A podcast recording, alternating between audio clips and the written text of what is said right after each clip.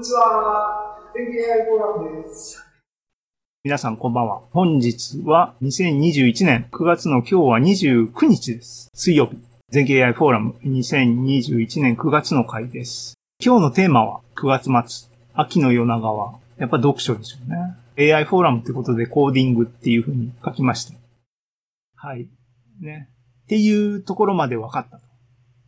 ね。分かったって言いながら、すごいフォーマルで、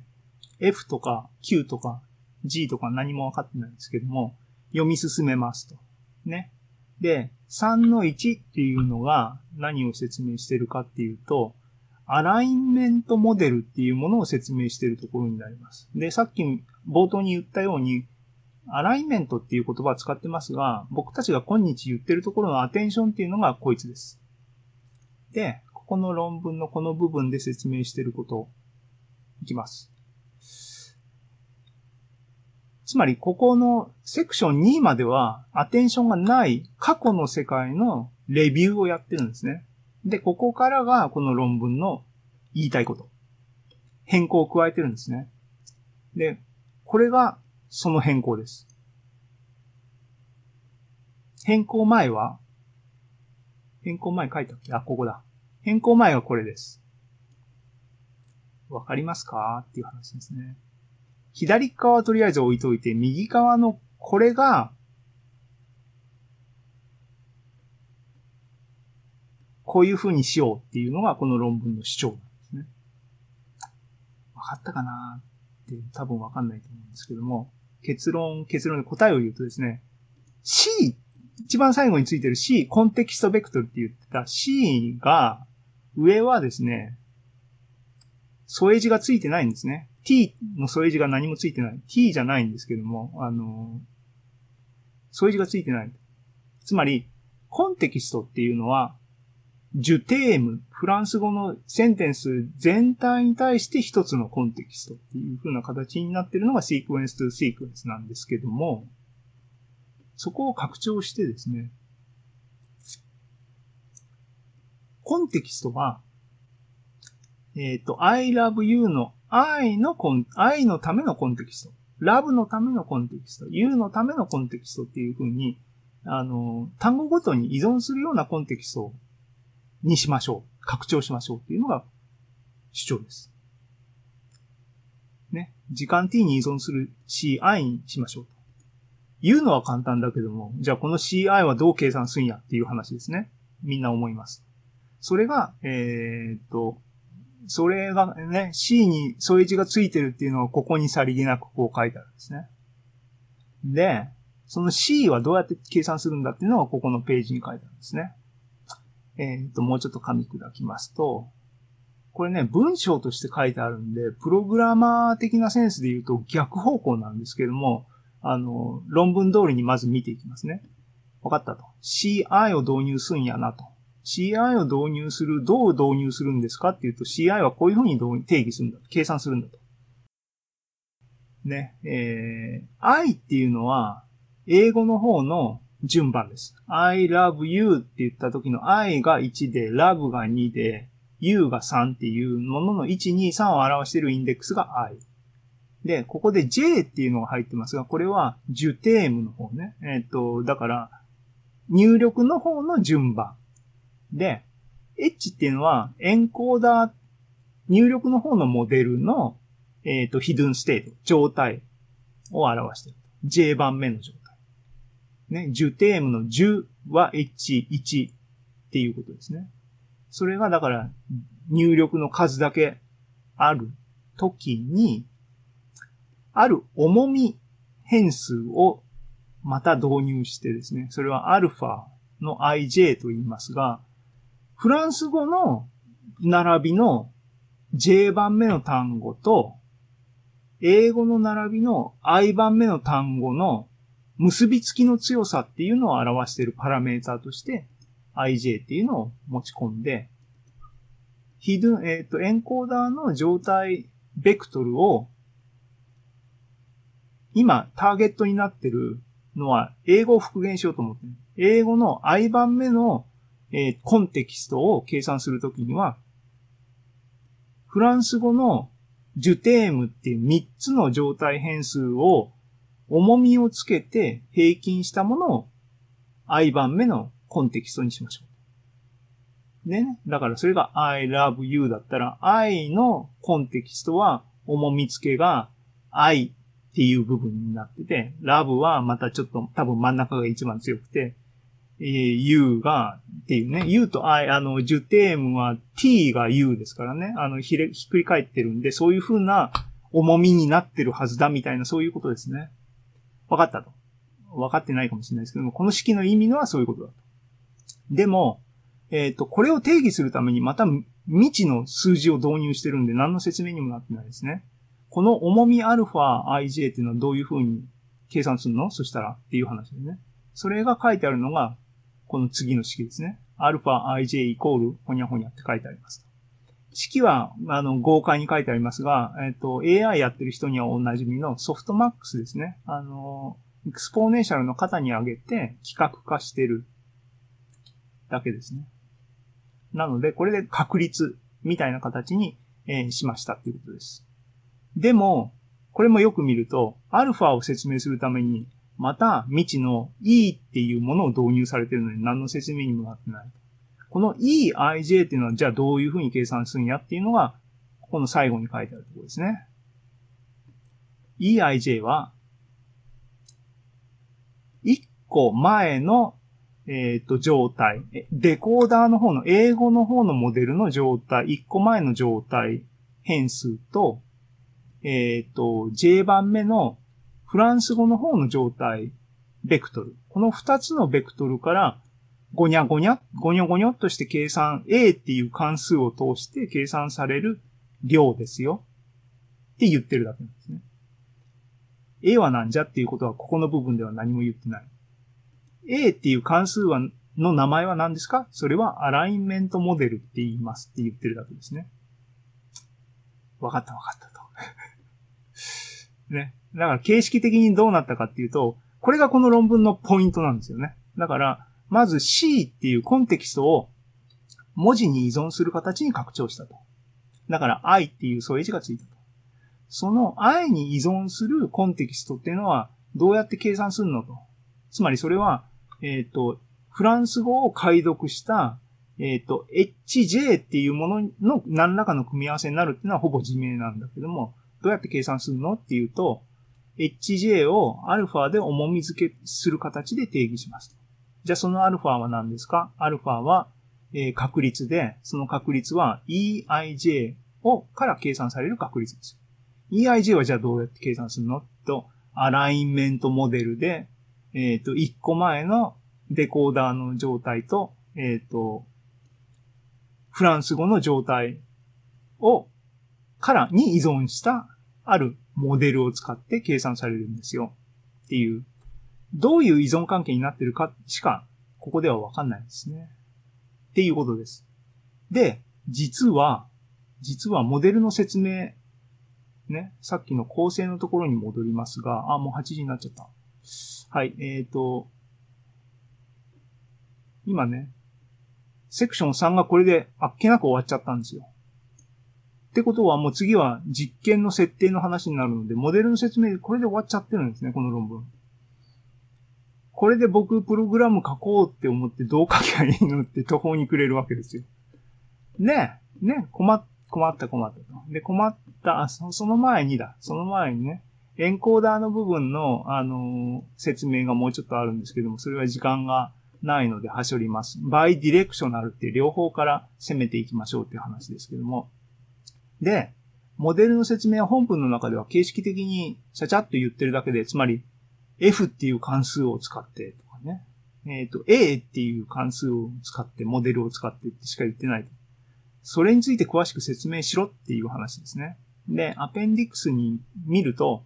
えっ、ー、と、アペンディクスの最初にモデルアーキテクチャっていうセクションがあって、ああ、なんかいっぱい書いてあるよ。いっぱい書いてあります。ね。リカラントニューラルネットワーク、RNN って今まで言ってた部分についてごにゃごにゃって書いてある。でもこれは知りたいところじゃないんですね。あの、RNN の部分。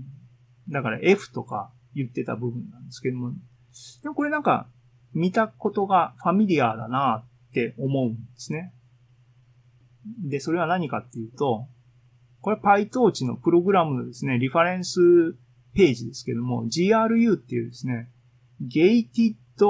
Recurrent Unit っていう略かな。えっ、と、RNN の一種で、多分一番最新のもので、LSTM よりも後に、えー、提案されたもので、実は今回今僕たちが今読んでいる論文の著者が、えっ、と、自身が、えっ、と、書いた、あの、モデルです。提案し、提唱したモデル。ね、実際にここの式比べればわかる通り、ここで使ってる RNN っていうのは GRU だなっていうのがわかります。なるほどと。で、これね、あの、ここのレベルで分かった分かったって100%言い切れないところが2つほどありましたと。えっ、ー、と、どこまで説明すればいいかな。このまま行くと多分ね、あの、第1部だけで終わっちゃいそうな気がするんですけど、早めに行きますね。えっ、ー、と、気になる点が2つ。1つは、今ここで言った RNN として GRU を使いますよっていうのは分かったんだけども、えっ、ー、と、やっぱアテンションを入れるっていうのがこの論文のポイントなんですね。で、実際に詳しく見ると、この論文の方の式には、さっき言ったコンテキストベクトルですね。C っていうのが、それぞれの式に、後ろに入ってるんですね。で、あの、オリジナルのっていうか、素の GRU には、その項が入ってないんですね。なので、そこがポイントになるんだろうなぁと。でも、それの入れ方、導入の仕方、どういうふうに具体的にするんだろうっていうのが、この時点で疑問に思った一つ。もう一つは、もう一つはですね、これ算数の話で、あの、ちょっと気になるベクトルのね、notation がね、僕が好きじゃないっていうかね、あんまり familiar じゃない表式に書かれてて、なんか混乱してるんですね。っていう話。えっ、ー、と、さらっといきますけども、一つ目の方法です。えっ、ー、と、どういうふうに C っていうものを導入するのか。プログラム的にね。で、それが今一番知りたいところなんですけども、で、式で論文ではこういう風に C のキーを入れましょうで言って、言ったけど、で、プログラムはね、PyTorch 使いたいなと思ってて、GRU はもうすでにパッケージに入ってると。ここに入出力を細工することで、どうやって C のキーを、コンテキストのキーを入れるんだっていうのは、よくわかんないっていうことを感じたっていう話です。で、えっ、ー、と、もうちょっと詳しく言うと、何かっていうと、オリジナルのですね、えっ、ー、と、GRU だと、こういう形でですね、えっ、ー、と、Y っていうのが、えっ、と、ソースランゲージですね。フランス語の方の寄与と、S っていうのが英語の方の、えっ、と、状態変数ですけども、それを、えっ、と、行列に、を頭でかけて、足したものをいろいろゴニョゴニョするっていう形式になってるんですね。この状態変数は、だからこ、これが、えっ、ー、と、リファレンスマニュアル。つまり、アテンションがない世界ではこういう風になってるものに、コンテキストっていうものの寄与を入れようっていうのが今回論文で書かれてた式なんですね。だから、今、プログラムにはこういうものがプログラムとして提供されてるところに、こういう木を付加的にどうやったら入れれ入れればいいのっていう話を、思、あの、悩んだ。悩んだってことですね。どう入れろっつうんだよっていう話を感じた。で、もうちょっと言うと、えっ、ー、と、プログラム的にはですね、あの、このサブルーチンにですね、えっ、ー、と、外から与えられるものっていうのは、二つの変数しか与えられない。ね、見てわかるように、えっ、ー、と、ここの部分が一つ、インプットと呼ばれる部分に相当します。で、もう一個は、この si-1 っていう h0 っていう部分に相当するもの。この二つの入り口しか、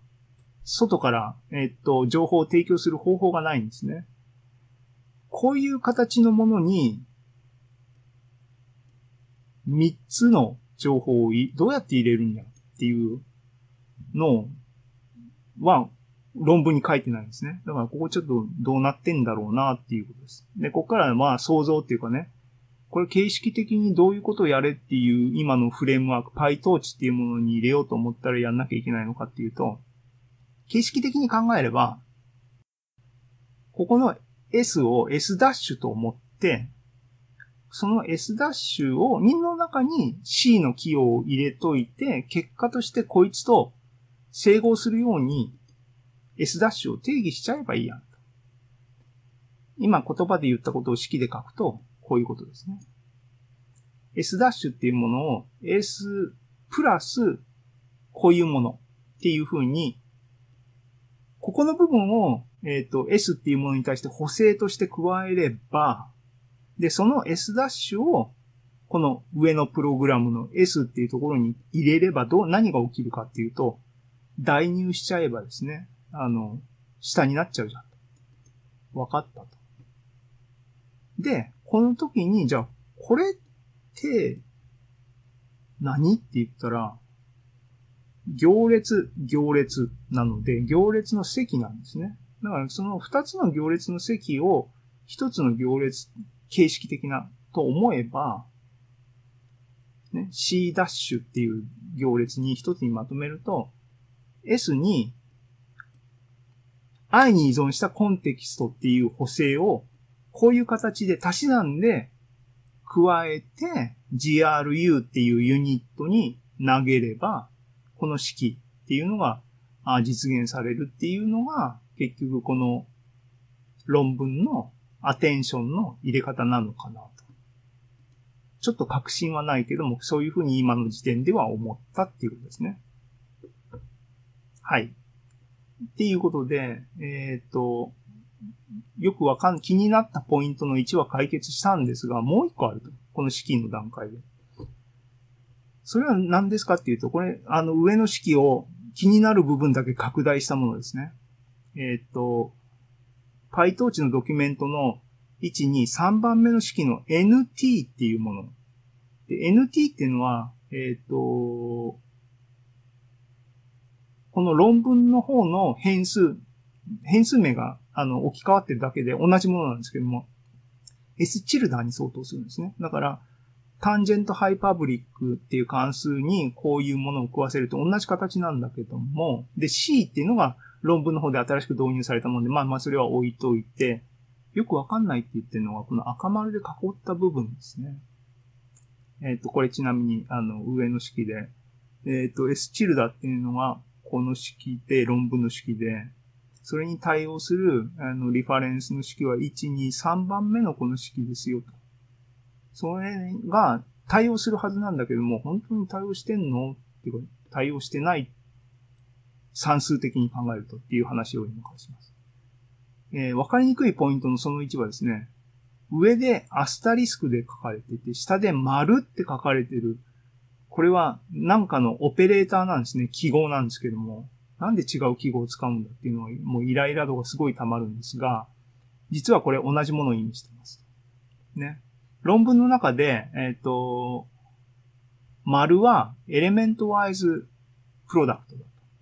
つまり、えっ、ー、と、二つの、えっ、ー、と、ベクトルがあったときに、そのベクトルの、えっ、と、0番目と0番目をかけて、1番目と1番目をかけて、2番目と2番目をかけてって言って、結果、またベクトル、同じ形のベクトルになるような積の計算をしなさいっていうのが、えっ、ー、と、エレメントワイズプロダクト。で、えっ、ー、と、PyTorch のドキュメントには、このアスタリスクはアダマール積である。アダマール。多分ね、えー、の、フランスの方なんですよね。H は発音しないし、D も発音しないんですけども、どうでもいいけども。アダマール積、なんかね、わかりにくい名前がついてるなって言うんですけども、ウィキペディア行ってください。ね、エレメントワイズプロダクトって書いてあります。同じものなんですね。同じも記号を使えようって思うんですけどもね。ちなみにもっとめんどくさいのは、僕とかがファミリアな世界ではですね、でもこれまた別な記号で意味で使ったりもするんだけど、中、えー、中に点が打たれてる丸い記号をアダマール積として使う業界もあります。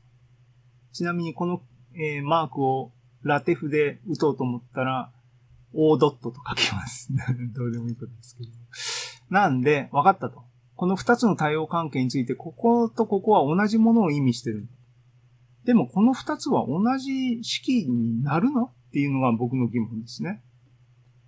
つまり、えーわかりやすく書くと、今、えっ、と、登場人物は、三つの変数が、このバイアスはとりあえず置いといて、三つの変数がプレイヤーとして出てくると。R と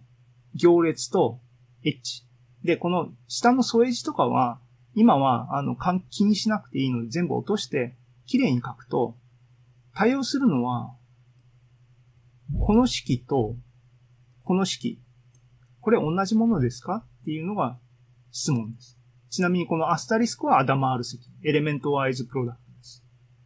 で、R、H はベクトル。大文字の W は行列です。なので、行列とベクトルが並んで書いてあったら、これはベクトル積、行列ベクトル積を行って、結果はベクトルになります。なるはずです。ね。要素、行列の要素っていうものを explicit に書き下すと、どういう風になるかっていうのを書き下すとですね、この式は多分僕の見立てが正しければこういう風に書くべきものです。一方、こっちは似てるんだけども、こういう風に書かれて、ちょっと違うんですね。あの、気づかない人もいると思うんですけども、違うんです。違いは何かっていうと、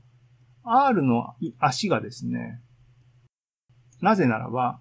こいつとこいつのアダマール積をこっち取ってるので、H と I の足は同じじゃなきゃいけないんですね。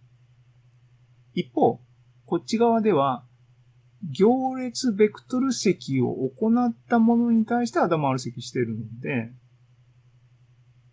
ここのインデックス i に対応づくのは行列の方の足と一致しなきゃいけないでしょと思って、これは、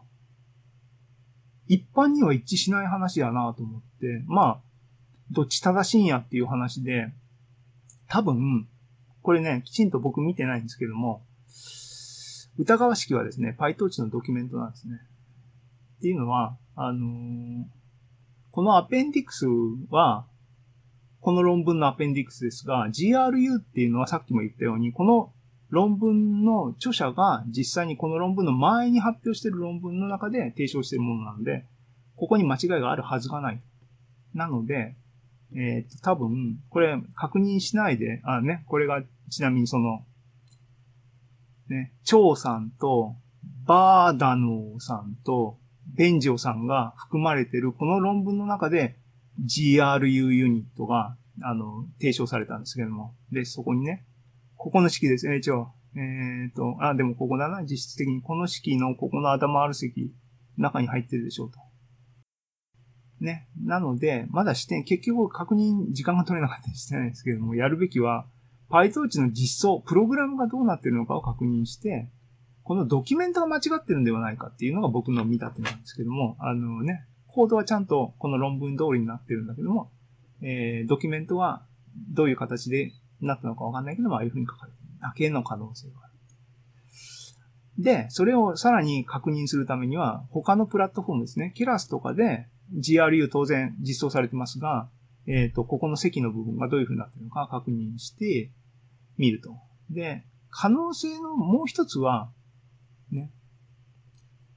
こっちで書こうが、こっちで書こうが、結果が変わんないと。この W っていうのはトレーナブルパラメーターで、中でうまいことゴニョゴニョ合わせ、調整することで最終的に結果が得るので、もしかしたらどっちでもいいのかもしれないっていうオチもありますが、あの、ちょっと気になった。えー、いう話ばっかりをしてると、どんどん時間がなくなるんですが、もうちょっといきますね。わかったと。わかったっていうか、疑問点は、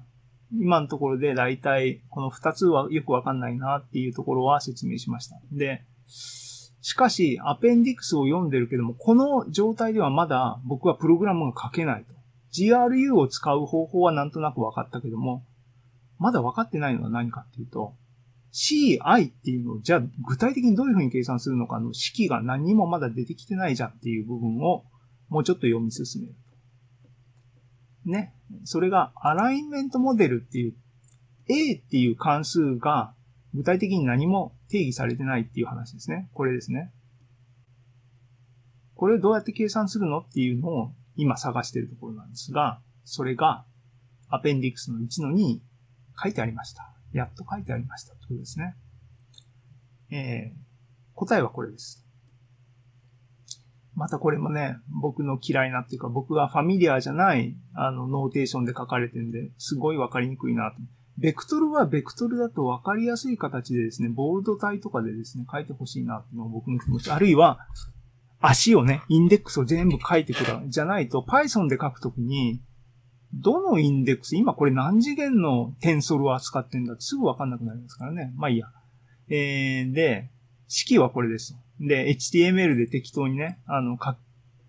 転写したものをこれですけども、えっ、ー、と、皆さんですね、えっ、ー、と、右側がこれ定義なんですけども、単値、ハイパブリックタンジェントの関数の中に、行列かけるベクトル、行列かけるベクトル。で、VA っていうのはベクトルですよっていう風になってます。ちなみに、この UA っていうのは、次元は n×2n になっていて、その理由は何かっていうと、h っていうのはエンコーダーから来てる状態変数で、えっ、ー、と、説明はしょりましたけども、エンコーダー今バイディレクショナルを考えてるので、2倍になってる。でも結局、行列積、行列積で、ここ全体としては n 次元ベクトルになってるような形になってる。だから、ここが n 次元の一つのベクトルで、ここが n 次元の一つのベクトル。で、左側が、えー、トランスポーズされてると。で、ね。さあ、皆さん質問ですと。二つのベクトル x と y があって、x のトランスポーズかける y みたいな標識に出くわしたら、皆さんは何て想像しますかっていう話ですね。で、正解は、これはあの、別な書き方をすると x.y っていう内積を計算、二つのベクトルの内積を計算しなさいっていうことを意味してるんです。じゃあそう書けよっていうふうに僕とか思うんですが、ね、あの、その心は、ね、この標識の心を素直に書くとどういうことが起きてるかっていうのを一言説明しておくと、こういうことだと。えっ、ー、と、こういう表記のスタンダードの世界にいるときは、普通にベクトル量をポンと置いたときは、横並びのベクトルだと思う。で、トランスポーズすると、縦並びの行列、あ、ベクトルにしますね。そうすると、この式を行列の要素をあからさまに書くとどうなりますかってこう、こういう風になります。で、この間に行列積が入るわけですね。これを素朴に行列のね、こう、こういう計算の方法を適用すると、こういう風になります。これは取りも直さず内積ですね。だから、この式は結局、ベクトルとベクトルのドット積、内積になるので、A っていうのはスカラーですね。なるほど。わかった。で、えー、っと、つまり E の ij、混乱します。わかりにくいですけども、この i も j も、ベクトルの足ではなくて、他のインデックスです。今具体的に言うと J がフランス語の何番目の文字ですかっていう情報で、I は英語の何番目の文字ですかって言います。だから、これは行列って思思っちゃいけないです。ね。あの、どうでもいいですけども。っていうことで分かったと。ここは、えー、コメントだからいいや。分かった分かったと。これで、プログラムがやっと実装できるぞ。つまり、A はどうやって計算しますかっていうのはこれで、それは、あの、ベクトル演算をやれば、計算はできると。プログラムは書けると。で、A が分かれば、えっ、ー、とね、A が分かれば、つまり A の関数の定義が分かったので、S と H から EIJ が計算できる。EIJ が計算できたらソフトマックスを作用させたらそれが α になる。で、α で H を重み付けしたものが CI だと。で、CI は上で書いたようにえっ、ー、と、GRU っていう RNN モジュールに、おそらくは、足し算の形で次元を合わせる形にして、足し込んで、補正を加えて、RNN、GRU の計算をすればいいと。よし、全部プログラムを書けると。いうことになったわけです。めでたしめでたしと。これで、これで第一部がやっと終わったんです。つまり、あの、アテンションをどうやってプログラムに書くか。ね、もう8時22分になったんで、論文を読もうシリーズ、今もうこんなに長い話をしたんですが、終わりにして、もう第2部も駆け足でバーッとやって、みんな疲れ切ったところでお話にしたいなと思いますんで、もうちょっと行きます。